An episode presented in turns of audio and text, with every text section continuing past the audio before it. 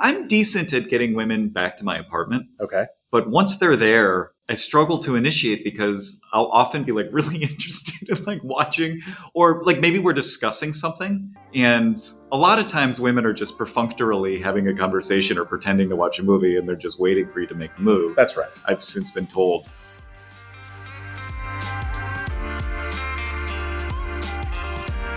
Hello, and welcome to Your Mileage May Vary. We talk about sex and relationships with frankness that is controversial, but mostly in good faith. I'm Keith. My co host is Mike, and we are reunited at last, broadcasting together here in San Francisco. That's right. Uh, good to be in the same room with you, Keith, after your extended trip abroad. Yeah, I was out of the country for something over three months, 95 days or something. Right. Yeah. Would it suit you well? Yeah, I think we went to 18 countries. Depends if you include Kosovo as a country. Is that common not to include Kosovo? It's something like Taiwan, where the parent country, the former parent country, in this case Serbia, I was going to guess Serbia. All right. yeah, does not recognize it. It is not formally recognized by the UN. Hmm. But And so some people consider Kosovo to be a province, a breakaway province of Serbia. yes, Got and it. in Serbia, you see graffiti everywhere saying Kosovo is Serbia. What is that written in? Like, can you read it? Ser- like, is It's it in Cyrillic. okay, so you, both Serbian and so every one of these former Yugoslavian countries speak a very similar language, but they all insist they have their own. So there's Montenegrin, there's Serbian, there's, there's Kosovar. Uh, Albanian is materially different from the rest, but they weren't part of the former Yugoslavia. Anyway, this isn't interesting. We promised that we would talk about psilocybin a bit at the end of the beginning of our last episode. Are you ready? yeah, let's do it. Okay, so for those who didn't listen to that episode, uh, Mike has recently tried some amount of psilocybin acquired through basically legal methods, right? Well, yeah, I have to be a little bit careful in what I say about how I got it because I think I signed a form Right. when I joined this uh, religious entity in uh, the East Bay of the San Francisco Bay Area that said I wouldn't reveal certain things, and and, and actually like this, the form specifically said that if I revealed things, I would owe them a hundred thousand dollars. It said that on the form, Wow. so I'm a little reluctant to be too uh, uh, transparent about what it is, so people can maybe email in and ask me directly about it. But Sure. yes, anyway, it, it's it's I think it's decriminalized is the right word, but I think technically these things are still illegal at the federal level. Okay. Well, so is marijuana. A fair point. Yeah. Uh, okay. And when you acquire from them, is it in like a capsule form or? Sure. So uh, they have a menu, and so I only bought. Uh, now, see the people who are listening who are ex- who are familiar with shrooms will know the exact name. It's like I don't want to. I don't want to. It, was one of the most basic types of shroom. Mhm. There are multiple kinds, uh, and so the menu has like a series of different possible things you can buy, Uh huh. uh, which is I don't really. I, I didn't do much research on this. I don't really understand what the uh, difference is because I think they all contain the same active chemical Right. but uh, there are different sort of species or strains or something. I mean, I know with marijuana, there's what is it, sativa and indica. I think are the two main strains, and one's supposed to be a bit more of an upper, and one's a bit more of a downer. Is it like that, or do you know? Uh, golden teachers. That's the kind of mushroom I got. Mushrooms, pure plural. Yeah. Uh, I don't. I don't actually know. I, the, the lady. I, I did. I mean, I, I knew enough to know which one was the like basic one. So I Uh-huh. was like, okay, I know that. It was also one of the least expensive ones. Um, and the lady behind the counter like said various stuff, but she also had like a lot of piercings, and, and I'm not sure if she was like a scientist. It's hard to disentangle the hoodoo from Right. the actually legitimately interesting science here. Right. You'll hear people, for example, talk about different drunkenness is from different alcohol. So they'll say I'm tequila drunk or I'm champagne drunk. And I don't think, I mean, there's different amounts of sugars in those beverages, but I don't think, Yeah, I mean, I don't. I've never noticed that. I think I I've don't think there's a before. material difference Right. in the, in the highs from alcohol. Yeah, There is from marijuana, and I have no idea about psilocybin. So I learned the word uh, there's a word for a person who grows mushrooms. It's like a A farmer. Mm, that's a good one. no, no. Uh, uh, somebody. It's like a it starts with an M. I think I forgot the word. Not good radio. I'll try to remember it. Mushroom learned that word. No, that's not it. I could do this all day. Um, okay, and so the reason you uh, became interested in this was you had been experiencing some episodic anxiety issues, and you wanted to experiment a bit with psilocybin to see if you could uh, at least change the, the shape of those. Is there That's right. Is there research that indicates that unguided micro or low macro trips can be therapeutic? There is there is some research on uh, microdosing. I should mention, but that I, at this uh, facility, I got uh, I, I don't remember the exact quantity, uh, so I don't want to like, but it was it was it was a material quantity enough to do multiple uh, episodes of tripping. Uh-huh. And I they also gave me three as like a party favor or something, three capsules of something Okay. that's like a supposedly a microdose. And I actually tried one of those as well, and it did something pretty different from the uh, shrooms themselves. That one uh, just might have had LSD in it or something. It made colors much more vibrant, which I did not Oh. find the psilocybin did. Um, but it was very low level of experience. And yeah, there is some there are some research studies. There are of course research studies suggesting that it's no better than placebo. Um, this stuff's pretty anecdotal and still hasn't been well researched. Right. Is there any research that talks about the difference between doing it guided with somebody with a therapist? I think that um, everybody basically recommends that if you're going to take a medium or large dose, that you have somebody there to help guide you because otherwise you could. And this totally makes sense to me from the sort of small to medium dose that I experienced. Like you could definitely get into a situation where you're at best confused and at worst uh, upset. Well, sure.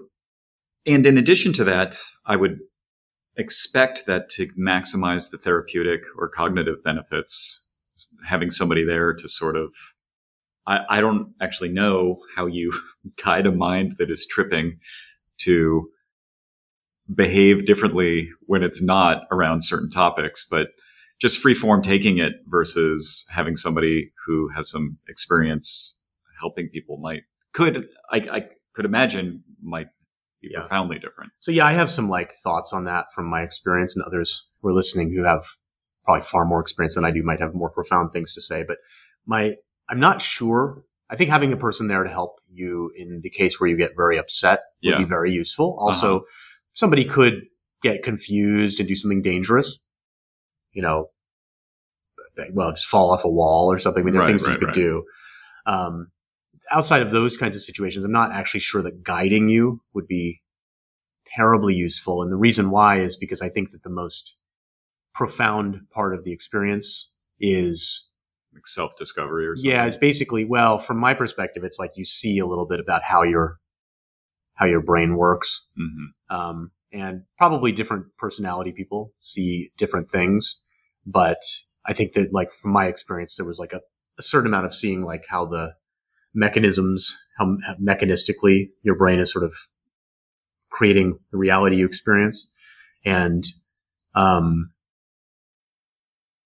like that includes emotions that you experience, uh, things that seem very organic to your experience. You can sort of, um, see on some level how your how your brain is coming up with those things, and I can see how that would help people with certain kinds of ailments.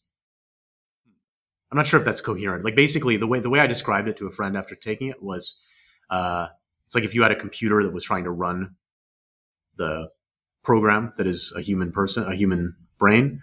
Like you're taking away some of the processing power, and so you can Yeah. just see where it starts glitching. Uh, so like you get these visual effects that to me just are they give you a sense of how your brain actually processes visual inputs because it it doesn't have enough power to make the world feel coherent. You also like get a sense of like um how uh I feel like I might have talked about this already on the show. You did. Yeah. Yeah. You talked about how your visual field sort of, I don't know if you, you it described becomes it very differently, but geometrical. yeah. It sort of like broke apart and you could imagine or you had some insight into the amount of processing that your brain's doing to Right. sort of collect reality.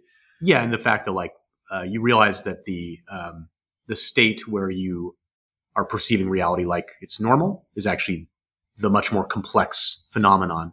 And the kind of messed up reality you experience on the drug is actually simpler in some ways for your brain to produce because Right.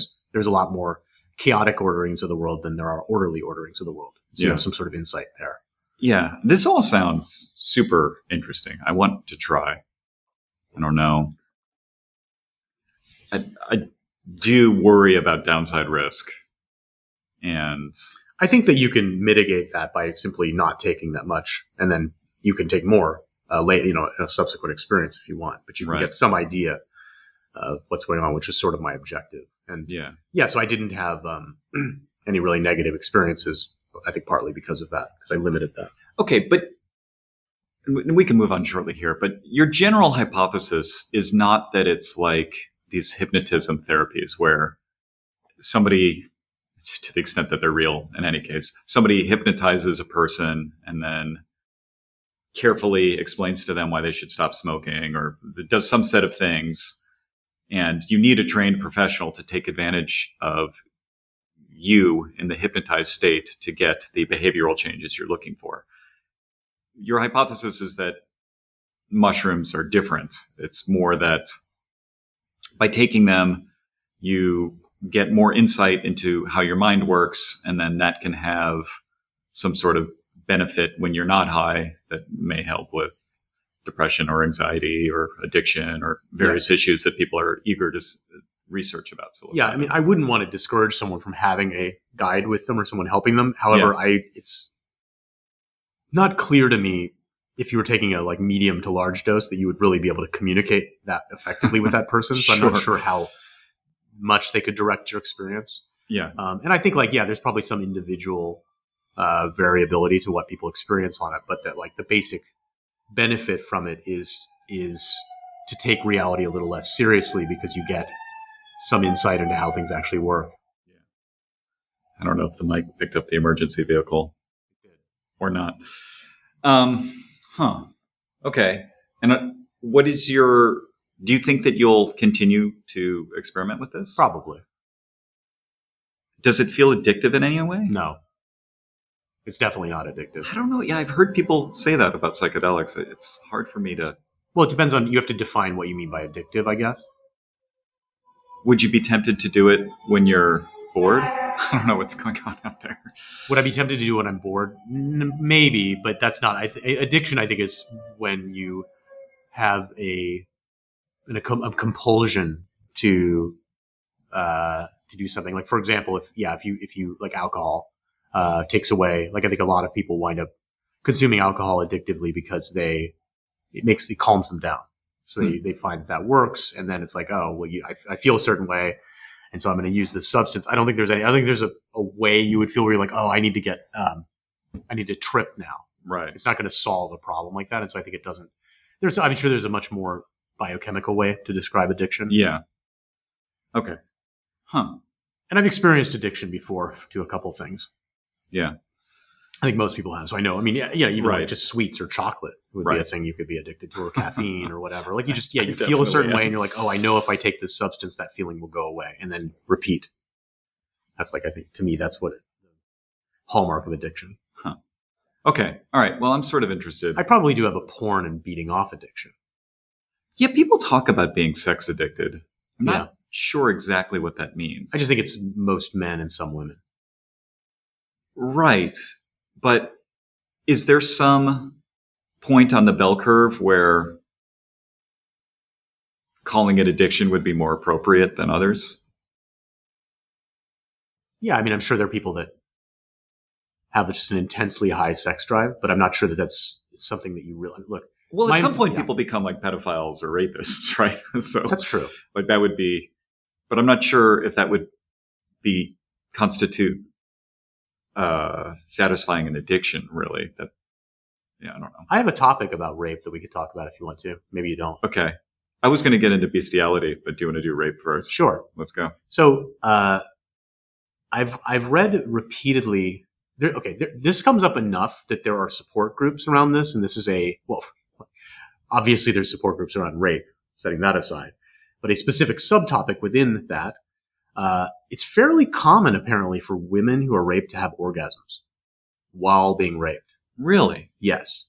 And I had I, I've run across this in the last six months, maybe four times. First of all, like as a you know, as a man, men are often dominant, and so like the notion of I, I'm not interested in raping people, but the notion of dominating somebody and then them orgasming in this sort of submissive way is compelling. Right. There's like a prurient interest there. Yeah. Uh, but but um, but I've really run across it more like in the context of just like reading various subreddits and stuff like that and coming across it. But apparently, like it's fairly common. I'm guessing there's some relationship between that and dominant submissive something in people's brains. But then therapists wind up having to spend a lot of time helping like people cope.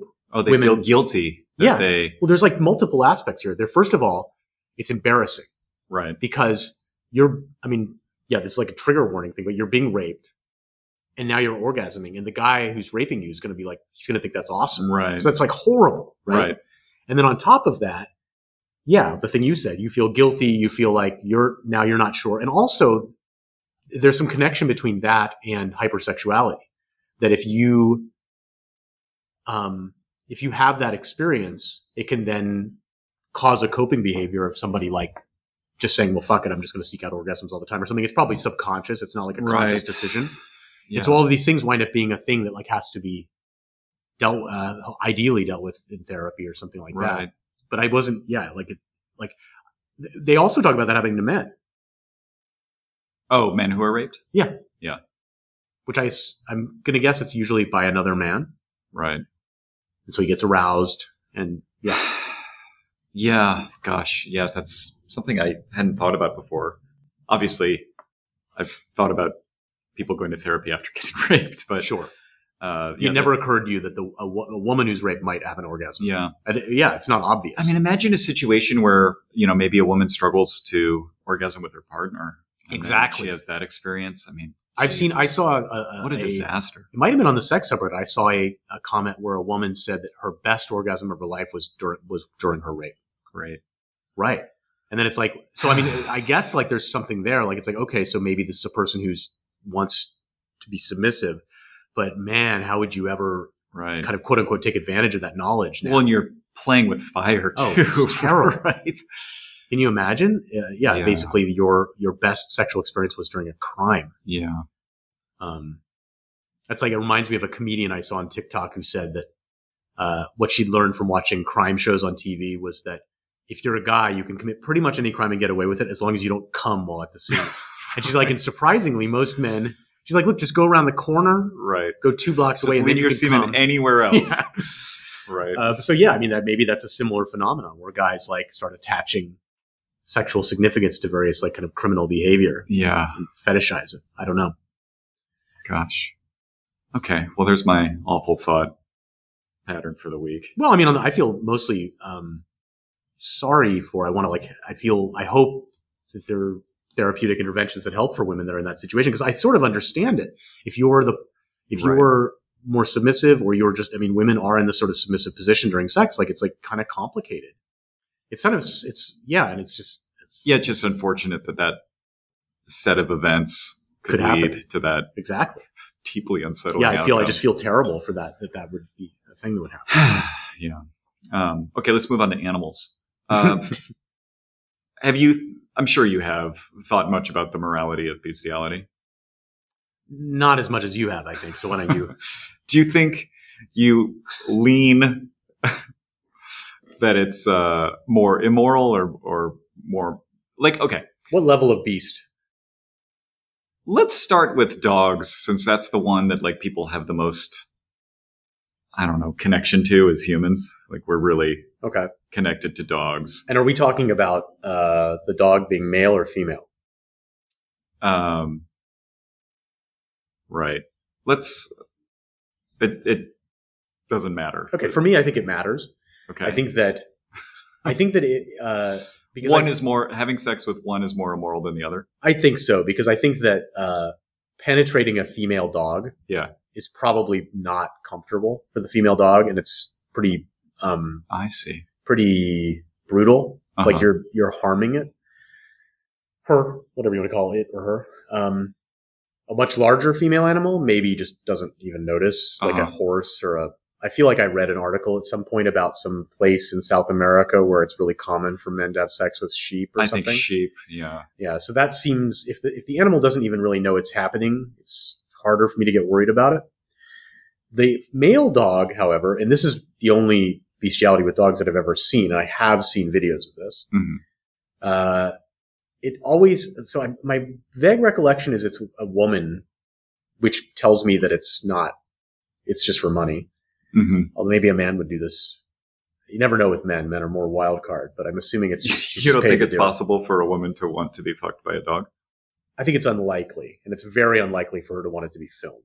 Mhm. Could it happen? I mean, there's various urban legends that I've encountered around that, but it's Right. skeptical. um, but if there's a man involved, well, yeah, because he's going to pay her somehow, make it worth her while. Um, that so the two things I've seen are vaginal and oral sex Mhm. with a male dog. I don't. I suspect the dog's fine with it, so I don't know. What if they weren't? I mean, okay, is it rational to be anti bestiality and an omnivore, a carnivore?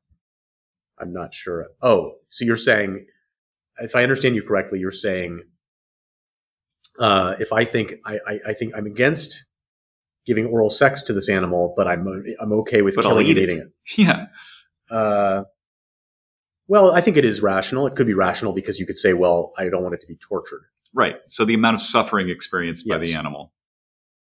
What if you could breed animals that were indifferent to it or actually enjoyed it? You could, you know, dogs have been bred to exhibit all kinds of features, right? There's hunting dogs and there's I there's think- therapy no, dogs I'm willing to and there's hypoallergenic dogs and you could, you know, maybe breed a dog that Is this a male or a female dog? Well, it I- matters because so here, here's why it matters. I think the male dog probably does enjoy getting a blowjob. I mean, Okay. it probably is probably. I mean, like, like, look, if if you blindfolded me, Yeah. and put me in some sort of chair and tied me up, and I was naked, and then something was giving me a blow. Yeah. Well, I mean, like we could start with humans. Like, if it was a man, like I don't really want to have sex with a man, but like if you could, if I couldn't tell that it was a man, like okay, I'd probably enjoy it. And there's probably an animal that I mean, I haven't really like spent a lot of time on this, but there's probably some animal, you know, where I would be unable to discern exactly what was going on there, and no harm, no foul on some level. Yeah, I mean it's hard to figure out For the dog, it's kind of cool. It's like, I- wow, my master's blowing me. I actually don't know how much research there is around detecting when animals are distressed in situations where it's not necessarily obvious whether they're distressed or not. But conceptually, if it could be known that the dog is not in distress and is not suffering, I think most people would still have their disgust reflex triggered. And usually, when most people's disgust reflexes are triggered, they think things are Well, immoral. But I don't think that that is rational. Well, it could be. It could be rational because um, there's a uh, an analogy to what you would do to a human. So basically, what you're it is still non-consensual. So if somebody's uh, somebody's willing to have non-consensual sex with Right. a, a living being, then it makes me wonder if they would have non-consensual sex with a human. How can you be sure it's non consensual? Well, it's like it's this is I mean this is like pedophilia because because we have some standard for giving consent, which requires sort of an adult or reasonably adult human to make the judgment that has like a certain IQ, and like there's no chance a dog has that IQ. Right. So now, but you could say, uh, But a know, dog can't give or deny consent in any case for anything. That's true. Like when you're playing fetch with a dog and you're throwing the tennis ball for the 280th time, and the dog's basically going to collapse as soon as you get home and like not move for 12 hours. Well, it could just, it, but it would still have the choice of running after the ball. Yeah. I mean, I think the best, the You best, could, you could provide some way that it could easily get away from the blowjob.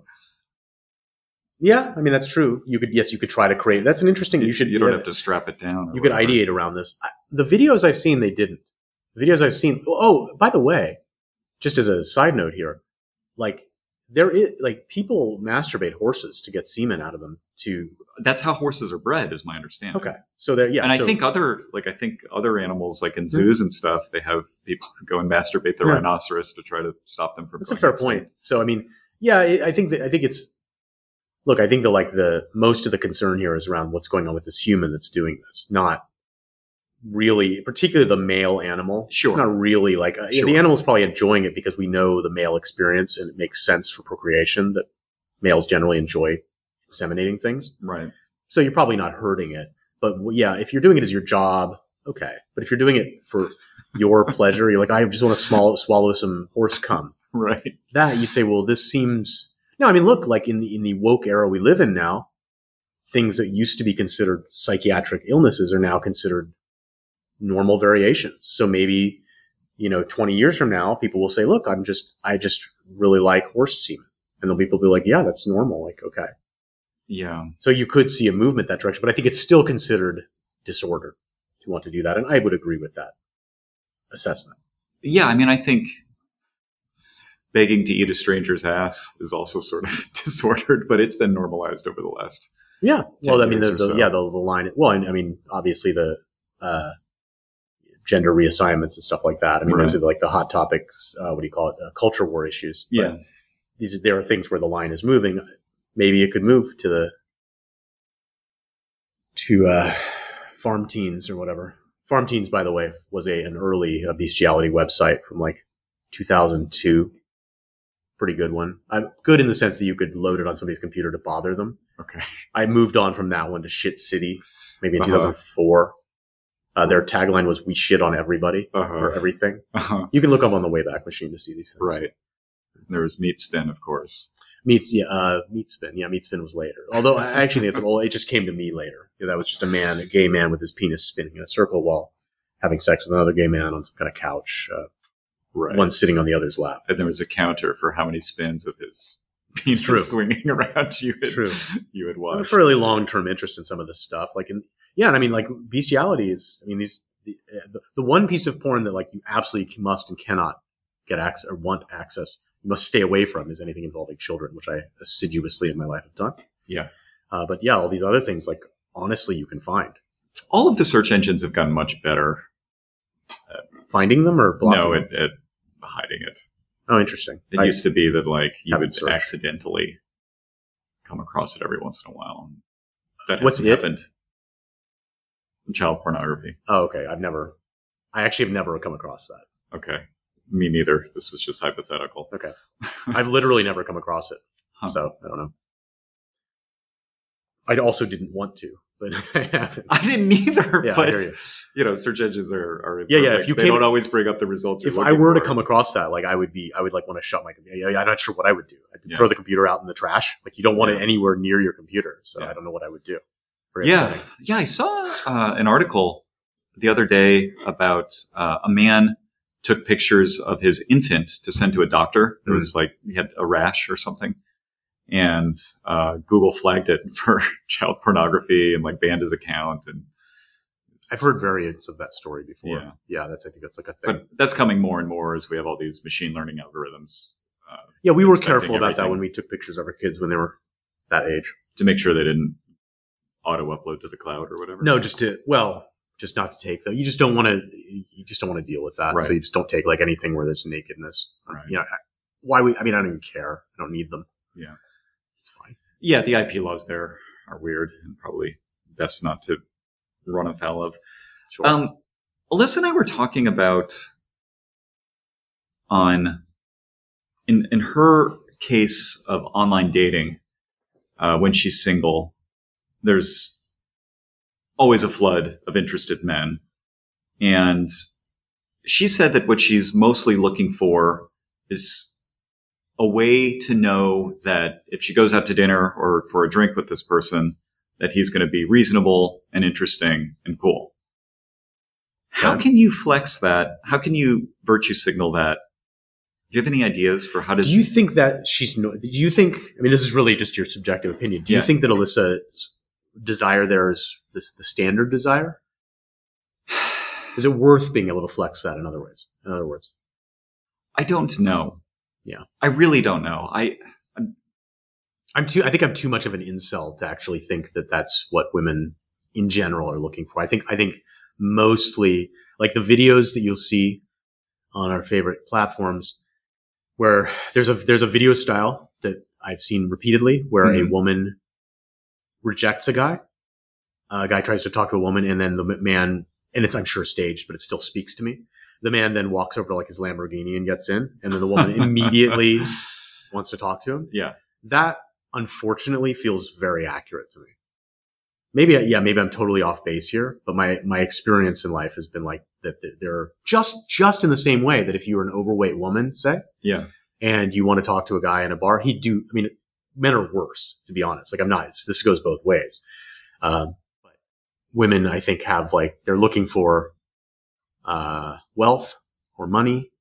Um, what is it? Uh, here it is. Six foot tall, six figure income, six inch penis. That's right. But so you got two of those three, and then the listeners can figure out which two. Why? I actually, I'm five eleven, so I only have two. Also, Uh-huh.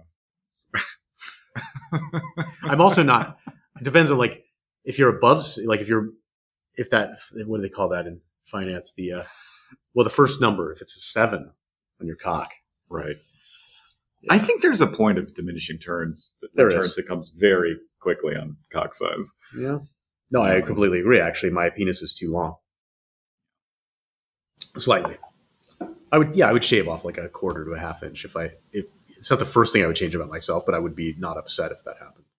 Yeah, you start getting into Cervix hammer territory. some sort of conversation about, yeah, would you rather be a quarter inch too long or an inch too short? Or, and then you, you figure out where those bounds are. The term I was looking for, by the way, is handle, a seven handle. Do you know that term? Mm-mm. It's a term like they use on the douchey guys on CNBC use. So, like, let's say a stock is trading for eighty-two dollars. You'd say it has an eight handle. Okay. That makes sense. Yeah. The first number. So, Yeah. like, yeah, your cock could have. It's kind of clever with a cock, a seven handle on the cock. Yeah. Yeah, I like that. Okay, so I think that women like money and status, of course.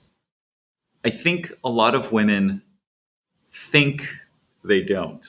Okay, let's yeah, let's go with so your- it's yeah. complicated. I was I, I like sort of messed up the premise of your question. Let's let's go with the premise of your question. Like what how would you flex it if you thought like what I think, just to be clear, is the thing you should do on social media is have very curated pictures that shows the wealth signal basically. That's what I think you should do yes, as a man. that And is what I do. I, that's Right. that's Like- what my Instagram looks like, Yeah. and on all my dating you should probably height signal too a little bit, but and like uh, attractive physically fit signal. But the most important I think is wealth signal. Yeah, the height signaling thing is a little bit weird. Some women say you shouldn't, but I'm sure that's wrong. I am pretty sure that's wrong. Yeah, because and it's so easy to do. You just have one picture where like there's something that has a fairly well defined height, and you're next to it or something. Oh, maybe that's better. I think my profile actually says that I'm six feet tall. Okay.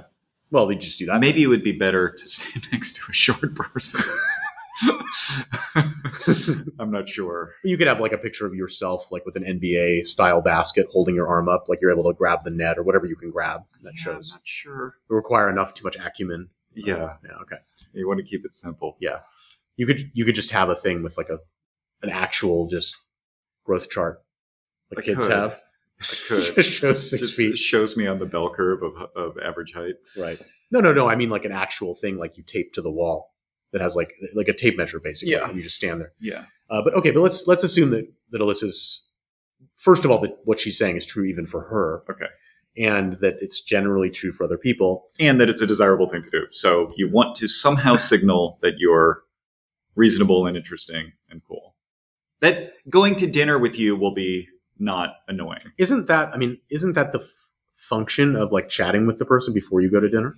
So the context of this conversation was Alyssa has a zillion matches, and she didn't say this, but I did. I think that women don't care about physical attractiveness that, that much. That- is to say, like most men cluster around some average amount of attractiveness, and the more attractive the woman, maybe that average, you know, slides slightly to the right, but generally they're not looking for the most absolutely attractive person. Whereas men, I've mentioned this on the on the show before, will choose the 9.1 over the 9.0 every time, even if the 9.1 says, you know, If they have a free choice, which they never do. right. But okay, yeah. If if if both of the women are gunning for him, he's probably going to ask which one's more attractive. Fine. Yes. Uh, so anyway, she has she dates a lot. Like she's pretty aggressive in just meeting and then seeing you know, if they vibe or whatever the expression is with, with the kids these days. And so the problem she runs into is she doesn't want to spend a bunch of time vetting people for eligibility. Like sometimes she just wants to meet. Is yeah, but I, the way I took the question was the way I took the concern is that, and I've heard this a lot from women and, and, and men who talk to women about this that very frequently women go to first dates with guys and the guy just obviously is disordered in some way. He, he's just Right. something, and it's not something that would show up in pictures. It's something when you start talking to them, you Right. say, this guy's got some weird chip on his shoulder or just it's right. really hard and it'll, to. it'll be a red flag revealed within, you know, 90 seconds of Does she know, have some examples of things like that? probably. You don't know them? We can have her on and Okay. I'm sure she's had some bad dates. Yeah, I don't know. With 90 seconds, have you had a, a woman reveal something, or maybe she didn't reveal it, but it became and it, not a, not physical attractiveness, but a behavioral trait that came out within 90 seconds? I know I have a friend who had a date with a woman who immediately revealed that she had just broken up with her girlfriend, Wow. and he's like, "Oh, she was also Yeah. unattractive." But I- she's there you from know, like a revenge date or something. something. It was strange. Right? Yeah. Have you have you had a thing like that? Um, I'm trying to remember. I, I've been on some weird dates. I, I went on one where somebody asked if I was Jewish, like almost immediately. And when I said no, uh, she was super disappointed. She was Asian, by the way, and she wasn't Jewish herself. Well, you Um, could be Asian and Jewish. It's unusual, yeah. but okay. I did not return the inquiry, so I'm not. I'm not sure. And then It's interesting. and then it was weird but she she said that she liked dating like german and dutch jewish people she liked like tall blonde men sounds like the beginning of a very offensive. Uh, uh, no, I was going to say joke, but it's not even joke. Like, like this sounds like she's going to say something offensive. yeah Look, I just want a I Polish her- or German Jew, and you're like, right what? Why? right What- What's going on here? right yeah like whatever her, not okay. whatever her, her heuristics are must Well- be racist Well, but it, yeah, yeah was she Japanese? i don't i don't remember i don't think so i don't remember i feel like- feel like i would have remembered that I look, I because it would have just been like too rich. I, to, I can, like- yeah, it's just that, that strange. combination of things would have just been insane. Um, so that was weird. Uh, I went on a date with someone who told me she had had an abortion a few days prior. That was kind of a red flag. Well, and it could be a green flag, right? I mean, you figure a Well, you know, black and white out. checkered flag, right? And she aborts when it goes badly. That's right. That's right. Yeah. Right. Yeah. The runway is clear. Um, Presumably, I mean, I guess uh, past performance is no yeah. no guarantee of future. it, it's it's really hard for a woman, at least when I'm on. I usually my preferred first rate date is to meet for a drink, and then you know you can turn that into two or three if it's going well, and if it's not, you can just have one and then get out of there before you waste too much time. It's hard for someone in that amount of time to reveal that they're terrible, I think that I think but I bet it happens for women with Right. men way more. I think it's very difficult for women to go through male dating profiles because uh, for a man, it's much easier. I mean, you're, you're mostly keying on physical attractiveness Mhm.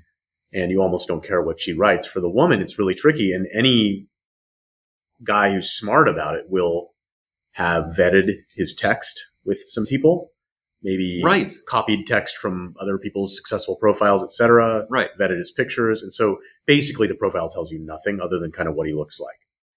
So how can you say something that, and maybe it's just not possible. Maybe everybody has. I mean, th- things I would assume are positive are like prof- job, what, you know, what job you have. Mhm. Uh, so, you know, I'm sure, I'm sure you have a lot of success with sex podcast host. Mhm. People just, women just flock to that. Right. Uh, but there's certain job categories It's where I think been it's, that's actually been problematic at times. because they want to listen. No, I think I'm okay with them. I think I represent myself okay. It's not that; it's that they would hear that they're not the maybe the only person you're dating or something. That's probably a concern. Um, although there have been okay, well, what's the other there other have been problem? years where we've done this show where I've been single, and so and it was wouldn't be an issue then. But what's the other problem though? You said there's something else. I don't remember. You said it was problematic. Um, oh, women are concerned that I'm like farming for content for the show, Do they? And they don't like that. and they don't like that. They don't want to be, you know, a story. But there could be some women who want that. There could be. That could be wild. Also, I don't think I've even once revealed anyone's name or identity. They still don't want to be a story because they'd make they'd feel bad. I guess. You're like, oh, this one person I dated and she did blah blah blah, and they just feel like shit because you know, I think it'd be sort of funny to be a story on someone's podcast. not if you're really sensitive. Yeah. And they're probably going to tell it from their incorrect point of view. Yeah, Of course, mine is, there's no risk of that with me. you would give it exactly as it is. Yeah. Right. I think I actually overbalance on that sometimes. So we were, by the way, we were uh, because your number one viewpoint that you have that's just obviously plainly wrong is this notion that you PIV partners generally orgasm during PIV. When we were so earlier before the I show, don't actually think that. Oh, you don't? Oh, I thought you mean, did. I, I think it it's happened. oh yeah, okay. It's oh, it's not the the one hundred percent thing is. I, yeah, the thing I was going to mention was we were before the show we were listening to some some videos. Oh of- yeah, that Uncle T has posted on Having Fun Hobbying subreddit. We he probably look hold on.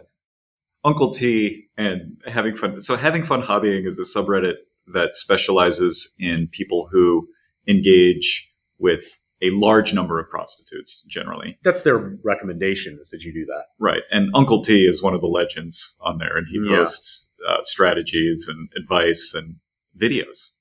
The the videos is weird because they're I'm not I'm almost sure they're not consensual. And so I can't necessarily recommend them in any way, but I mean they're they're there. Well, they're The internet. intellectually interesting.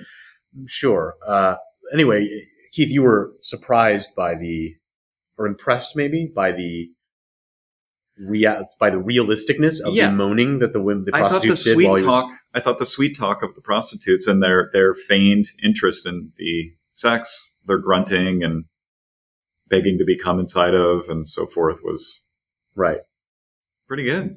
Yeah, it's it's persuasive, and so that you know, We've discussed this before, but I've I've long my the reason why I'm not interested in prostitution is because I don't think I could get over the notion that they're not actually into me. And so it's not a matter of availability of prostitutes. It's just that I'm not interested. Like even if they were free, I'm not sure having sex with someone that I know doesn't want to be having sex with me would be compelling. But yeah, it would be less the- compelling. yeah, this video like notched me. Oh, really? One more. Is that true? It didn't bump me over the edge, but it you You, thought, oh wow, they they pretty good actresses, and these are just streetwalkers. right, These aren't like high end. right. Uh, this, yeah, um, we call them escorts. yeah. We're not talking about the. Did you do you know what? here. So you know what a GFE is, right? girlfriend experience? Do you know what a PSE is? No. That's the porn star experience. Oh, what's the porn star experience? They just you know Still investigating that. I think I, my so far my understanding. So girlfriend experience is, is going to be uh, uh, lots of kissing, like stuff that I wouldn't want to do with a prostitute. yeah Um, I think if I was with a prostitute, I would want just a hand job because I figure she can wash her hands really cleanly.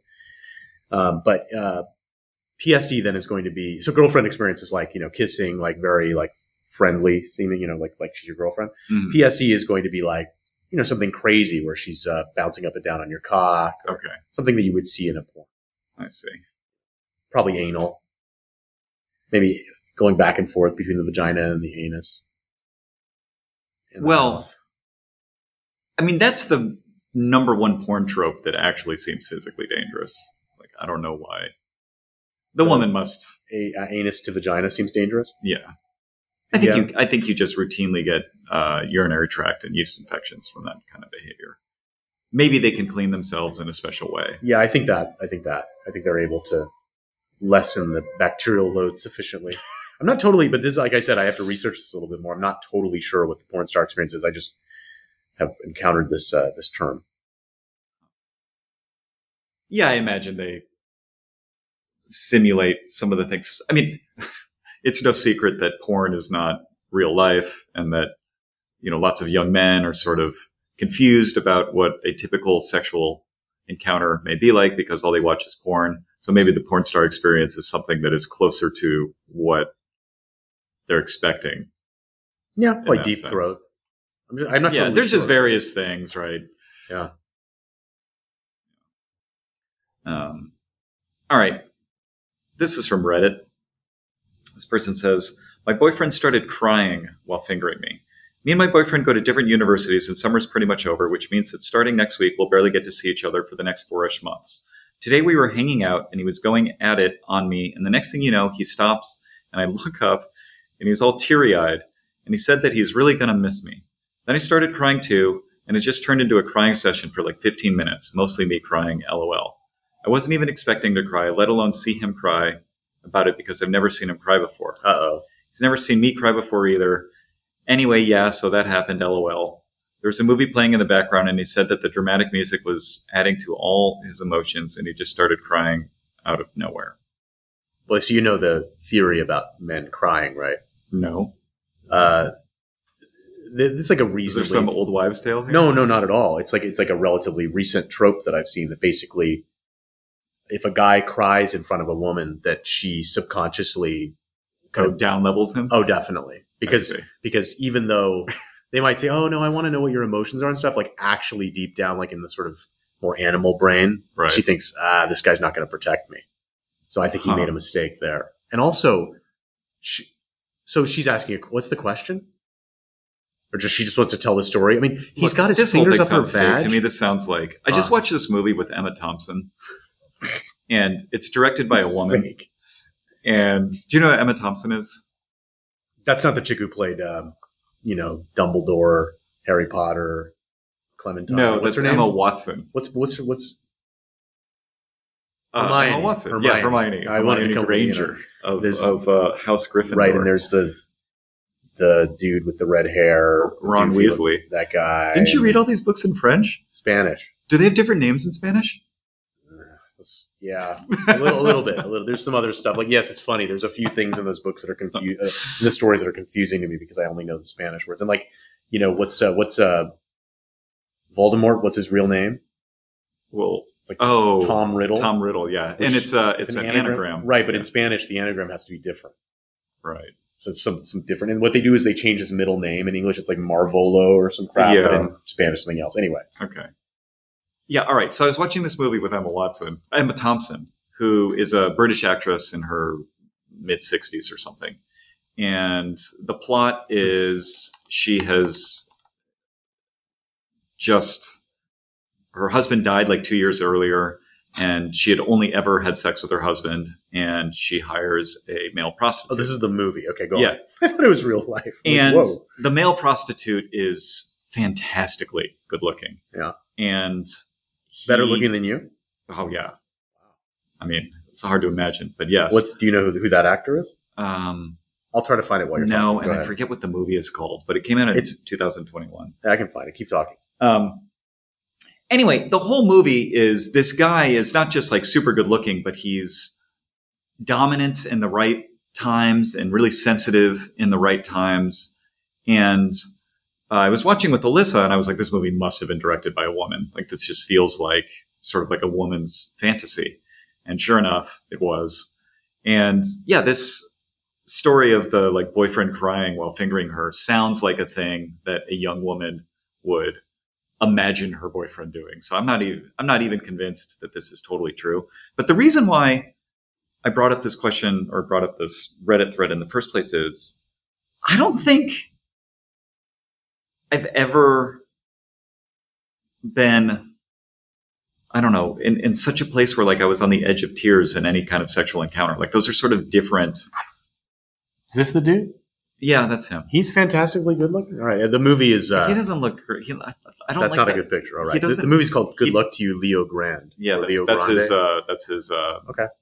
Prostitute name. So you, so you, you, is it Grande? Yeah. Leo Grande. Yeah. Okay, so you're saying that you've never had a thing happen during sex. I mean, aside, maybe aside from having like getting kneed in the balls or something, like something where, where there's an emotional release like that. Yeah. I think I have not either. I do. I mean, you hear about people. I mean, you hear about women all the time, like crying after sex, and you sometimes hear about men crying after sex. But I've just never. As you know, after sex, I usually want the woman to leave. right. So it's, you can go cry cry on her own time. well, and not, and also like that's it's quite a different emotion from something like that would make you cry. Like I wouldn't. Like Right. that was so beautiful. It's like no, I just want to go to sleep. Yeah. I Different neuro. Are we broken? Are we unusual in No, I don't think sense? so. I think this is pretty typical. But he wasn't. It wasn't when he finished. He just was actually.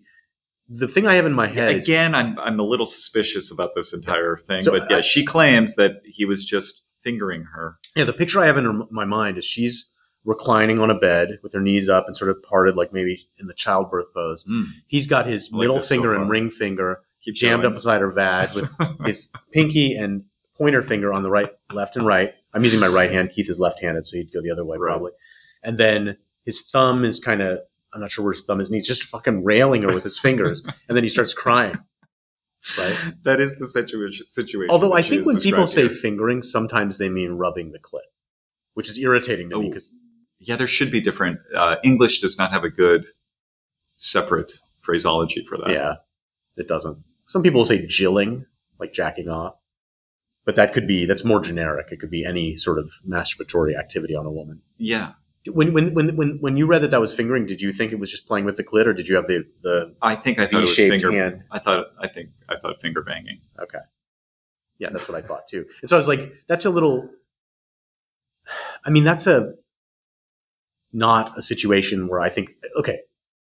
If the woman was already going to be sort of bummed out about the guy crying, Yeah. I think that having him cry while he's got his fingers jamming in your vagina is worse. Okay. It's not better. So it's like more aggressively t- tough for her to like. Yeah. And I don't know what, because if I were her, I'd think to myself, what was it about doing that to me that made you cry? He's like, oh, I'm going to miss this so much. right. Just this slushy feeling Yeah, they're going. you. They're going back to university. Like, shouldn't he have cried when they were like having dinner or like, yeah. uh, I don't know, like some something's more sentimental. Like he, you feel like he he's and, and even your point that like, oh, it's a a fantasy on her part. I, don't. That's not even right to me because he would cry at some other time. Like, why would the woman? Fa- so I, I actually think it rings true because I don't think that a woman would fantasize that. Like, yeah, he just he was just you know knuckles deep in me. And he started bawling. yeah, that doesn't feel right. Not the not the not the bawling that she wanted. Uh, do you? We've heard a few things around this lately. This notion of like a movie playing in the background and then people fondling each other. Is this like a normal Say more. sex initiating thing that lots of people do? You're talking about like Netflix and chill. Yeah. Even as I was saying it, I almost wanted to walk it back. Yeah, I mean, I guess that's normal. Yeah, people just have something in the oh, background. Sorry. Yeah, but why? I don't know. Normally, when it's like, What, what is your go-to? So you don't Netflix and chill. You have I some other like- transitional activity. I'm very. I do not like missing scenes in movies. Oh, Like, when, when I watch a movie, I'm watching very intensely. Seriously? yeah. So if a woman wants, it starts like jacking you off in the middle of a movie, you'll get irritated. You're like, look, honey, uh, can we can we pause this or can we uh, wait till the commercial break? Or Yes, I think I would do something like that. Look, if it was Really? if it was the first time I'd had a woman back in my apartment, I would probably choose a movie I'd seen just so that like I would spin out if she. Are you kidding? No, I'm not. Just so that I wouldn't spin out if she. So you? I don't have- think I would actually spin out. I would be able to recognize the, the real goal. So okay, so you have some lady that you've met off some dating platform. Yeah. You are on date three, or for may, for you maybe date two, Yeah. a little faster. Oh. Uh, you're welcome. Thanks. and uh, you take her back to your place, and you would have the presence of mind to select a movie you've seen before because you know that when you start having sex with her, when she tries to get in your pants, you're going to get pissed off. I think there's a number of things that Jesus, that play into the movie choice, but that is definitely one of them. Like I don't want to watch something. Sometimes, sometimes I I think maybe I'm not the person with the anxiety issue. Jesus, is that real? yeah, I really don't like missing. I watch movies with subtitles on because I don't like missing words. You know that the subtitles don't always say exactly what I the know. people say. I hate that too. that pisses you off. When I prefer language uh, movies that are in other languages sometimes because when I'm listening they to the do it in other languages too. I know, but I don't know because I don't speak the other language. oh, you, you want English subtitles? Yeah, I understand. Yeah. Okay. Yeah. I don't always watch English. Like if I'm watching the Avengers, I don't use it watch with subtitles. God but if I'm watching like watching a, a period drama piece, uh, and maybe there's accents involved. Do you have like a hearing difficulty? Or? no, I just like making sure I'm getting as much signal as possible. Hmm, okay. It is a little lame having to like, you know, focus on the bottom of the screen. So what do you? Yeah, it is. What is uh, what uh, what is your most preferred pre-sex? Movie? No, not movie. Well, maybe. Do you have a movie you use again and again because of this? no, but now I'm wondering if I should. Okay, it might get boring. Uh, you could Like pick a- some people have a sex playlist, right? They put that on to like get people in the mood. Maybe I need like a sex, like a movie that crescendos early so you can, That's you know, interesting. No, I've never thought of having a sex playlist. I didn't know that was a thing. yeah, people do. What do they? Is they use like? Well, I guess it varies. Yeah, you don't want it to be. I mean, you know, you don't start with Marvin Gaye. Let's get it on. You you want to be a little more subtle than that, right? Wait, wait, wait. Are you saying you actually know somebody who does this that has like a playlist? Like, what, okay, what if you have that as song five? Let's get it on. What if the dates? What if it's not? What if it's not proceeding the way you want it? I have an Alexa, so I could I could skip a track or something. You just pissed off all of our listeners that have this playing on a in their speakers. Oh Sorry. yeah, that's right. Sorry.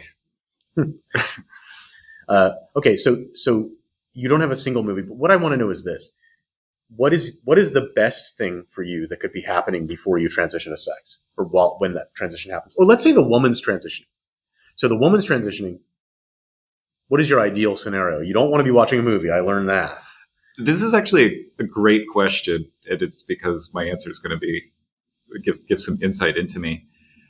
Sitting on the toilet. I'm no, I'm I'm decent at getting women back to my apartment, Okay. but once they're there, I struggle like I struggle to initiate because I'll often be like really interested in like watching or like maybe we're discussing something and yeah, like a lot of times women are just perfunctorily having a conversation or pretending to watch a movie and they're just waiting for you to make a move. That's right. I've since been told time and time again. Yeah. And Well, I mean, not yeah. If if you're on a date, I mean, this isn't true if you're like married or something. But if you if you go on a date and they come back to your place, right, they're not there to watch the movie. Yeah, and actually, they might need to like go to work the next. day. Right. So Yeah. there's probably I'm not sure how long that time lag is, but it's probably 30 minutes or something. And if you don't do that in 30 minutes, Yeah. they're going to start getting irritated. Yes. So you've had that happen. I've, I've had this happen to me like time and time again. It's an error that a repeated error you make. Yeah. Do you have like a timer you set on your watch? No, but I probably Maybe you need should. one of those. I probably playlists. should. Yeah, I need some sort of. Yeah, you know what I need? I need like a a song on that playlist that's going to be Yeah, really tells you. embarrassing if I get to without having initiated. like I need to put myself on some sort of timer. Like uh, "I Want Your Sex" by George Michael or something. Yeah, it's just something that's just like so obvious. I think having that on there, like if you were a woman and you went over to someone's house and you know they play some playlist, I could pretend it was Pandora or some sort of randomized thing. But let's say they know I've played the playlist and you know the the eighth song is something that was obviously meant to be on during sex. As a woman, do you think they would feel like I was being presumptuous?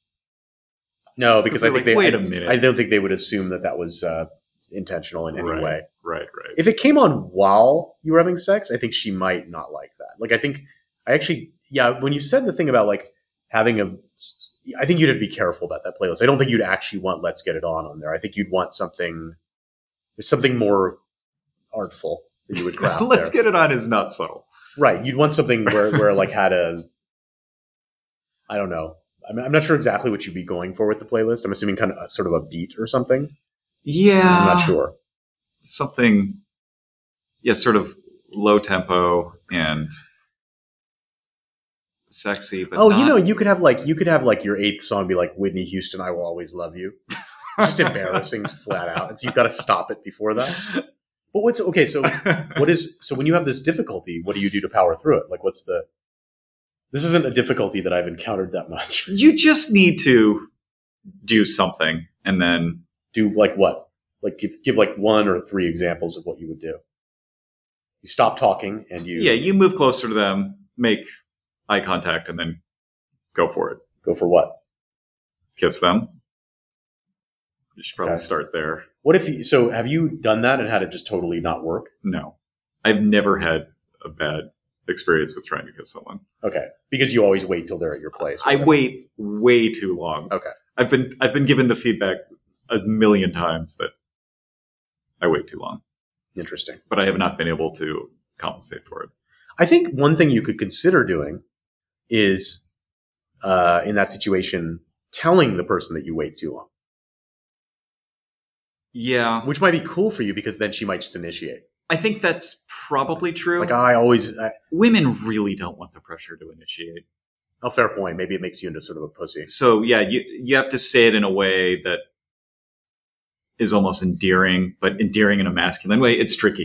It's yeah, I tricky. hear you. I hear you. Much better just to have like You just have clock. to do it. You just have to do it. And But you're not. You're you actually said something interesting, which was you were you were protecting yourself from the notion that you delay that because you're worried. It's not that, or that you're anxious about it. You're just saying that like there's something else going on you're more interested in, which is really shocking to me. If you're yeah, if you've brought back a girl that you haven't had sex with yet, I would think you'd probably already have like an erection. I think that my eagerness to- to have sex with somebody that I know I'm going to be able to have sex with is not as high as other people. Like I think some people Hmm. maybe they've experienced rejection more, or maybe they're just more singularly focused. But if I've decided that I want to have sex with someone, I'm usually at least mildly interested in them for reasons other than the sex having. Okay. And so I think I, yeah, I'm just never in a rush to get to that. And also I'm just sort of a weirdo. Like I am always sort of hyper paying attention to various things going on around me, even in a situation where I should just be focusing on the task at hand. Right. So Yeah, but I mean that trans. Yeah, I think most for most men that transition is awkward, but not for the reason you're saying. I agree. It's awkward because they're yeah they're afraid of rejection and they shouldn't be, especially if they've gone back to their apartment. Like that's just Right. obviously If a woman's in your apartment, you're, you're, Right. you're, you're there. This has gotten better actually over the last five years because asking for consent is now considered less. It's it's considered more cool than it. well, what so what would be an example of what you would say? Can I kiss you? Yeah, Oh, I see. And you've never had someone say no, yeah. so I think it's an easy icebreaker. I think asking someone if you could kiss them in the past would have been What do you think is the if this is most aggressive thing you could say without having kissed her yet? Like, so you, you say she wouldn't say no to that. If you said, "Can I suck your nipple?" Would you think she would say no? Like if it was if you first- started with that. yes. I think Can I feel your breast? they would say no because it's just immediately like before Even to that? before a person's gotten to know you very well something that you do that's like super weird and unusual Okay. is So if you, so if, so you're you okay, but you, if it was, can I lick lick your nipples? It wouldn't be zero percent. It might be fifty. If you said, "Can I Right. tongue your asshole?" You think that would be zero. i think if they were gen z it's like 100% yes i don't know why they're so obsessed with As the first thing that you say, "Can I tongue your asshole?" You're like sitting there, you're talking about politics or something, and then it's like, you want, you're going would to you mind consent. disrobing so i could tongue your asshole yeah You should that try that. probably The- go badly But it's ironic because maybe ironic's the wrong word. It's it's funny to me because if you just follow like the order, you Yeah. could be tonguing your asshole in like 15 minutes. It's just you have to follow this. path. yes there's an order of operations Right. I, yeah, it's not like you didn't ask for consent. first. You did say, "Can I or can I finger you?" All these things would get a rejection, right? right You're not positive though. They might work. You're right. There's these all have error bars. I don't know what. Uh, yeah, I think Like, or you could say, "Like, will you suck my cock?" yeah, She might just be like, "All right," yeah, I think that's right. but it's way lower. That's the It's just higher risk. Just Right. just with with like a modicum of patience, you're gonna you're gonna get there. All right, we've we've gone well over an hour here. We should. I'm gonna wrap it up. You have anything else? No. Okay. That'll do it for episode 83 of Your Mileage May Vary. Uh, we pay $10 for any feedback we receive, so you may do so. You should have written this you should out. tell them how. oh, You yeah. can email at ymmvpod at gmail.com. or at YMV, YMMV pod on Twitter. This is an abortion, but we're going to go with it. Uh, thanks for listening, and we look forward to having you join us next time.